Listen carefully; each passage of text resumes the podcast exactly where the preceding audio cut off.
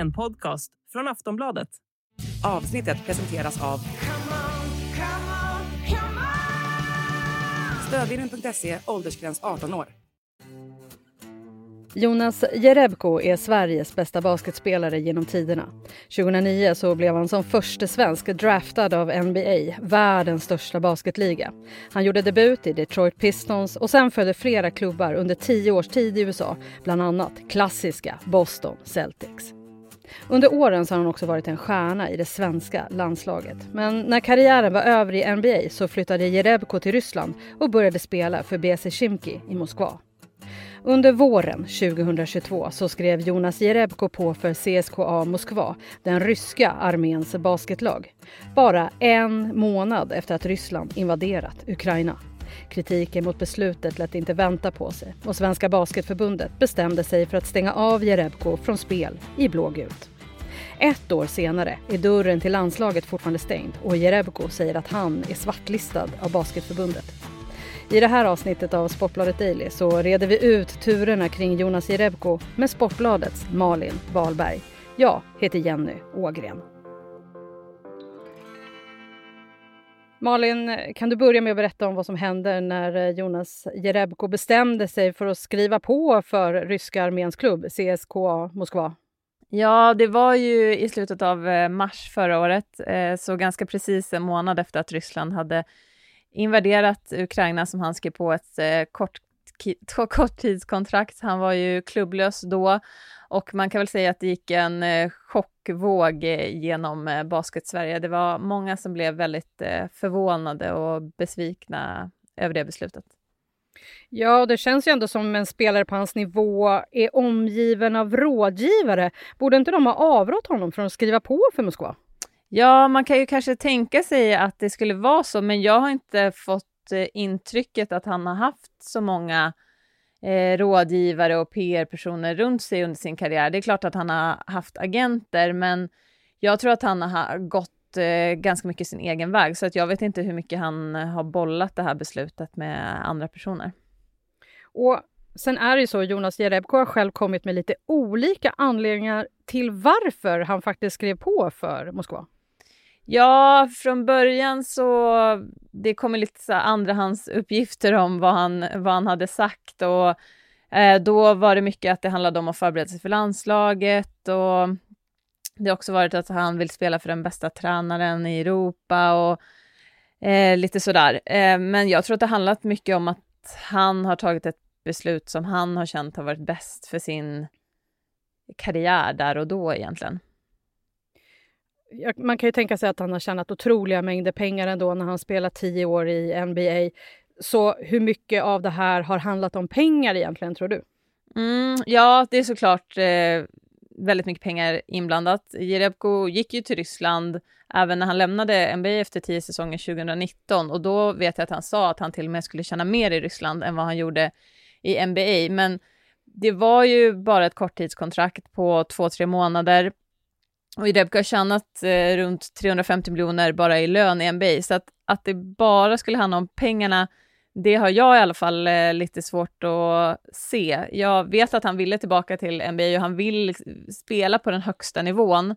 Men han fick inget erbjudande och väntade ut det ganska länge och då hade många transferfönster stängt. Eh, och då var Ryssland ett av de, var, de som var kvar, så jag tror att han kände att både då ekonomiskt och sportsligt så var det den, eh, det bästa för honom då, eh, utan att han tog hänsyn till eh, lite andra aspekter.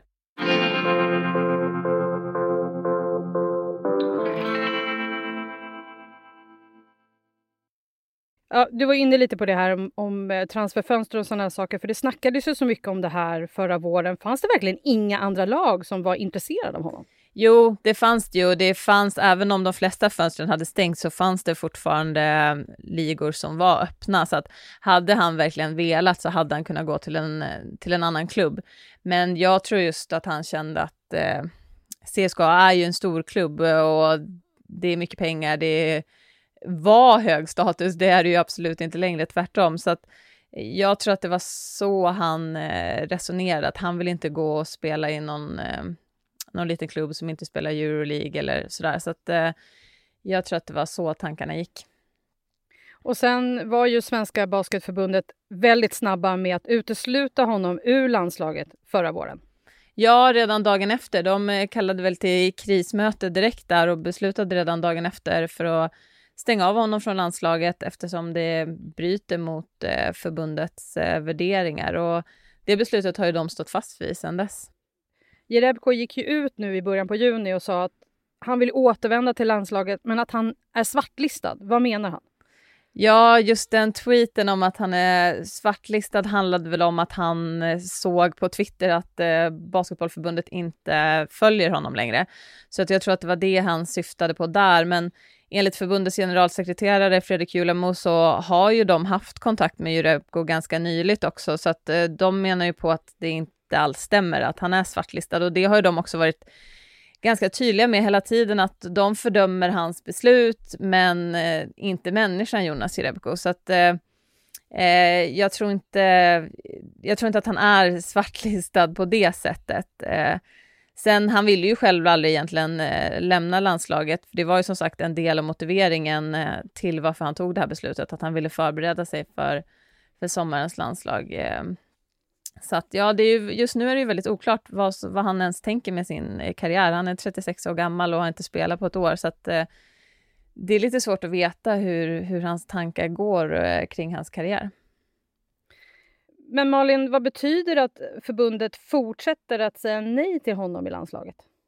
Ja, att de inte tänker eh, backa från det här beslutet. Det är som sagt, det har gått ett år nu och de står upp för sina värderingar och de känner fortfarande inte att de har fått en förklaring eller motivering eller eh, någonting som eh, gör att de kan eh, eh, ta tillbaka det här. Så att eh, som det ser ut nu så, så står det ju kvar. De har nog velat ha en eh, ursäkt eller någon slags eh, att han visar förståelse för att de tycker att det är fel. Men där verkar vi inte vara just nu.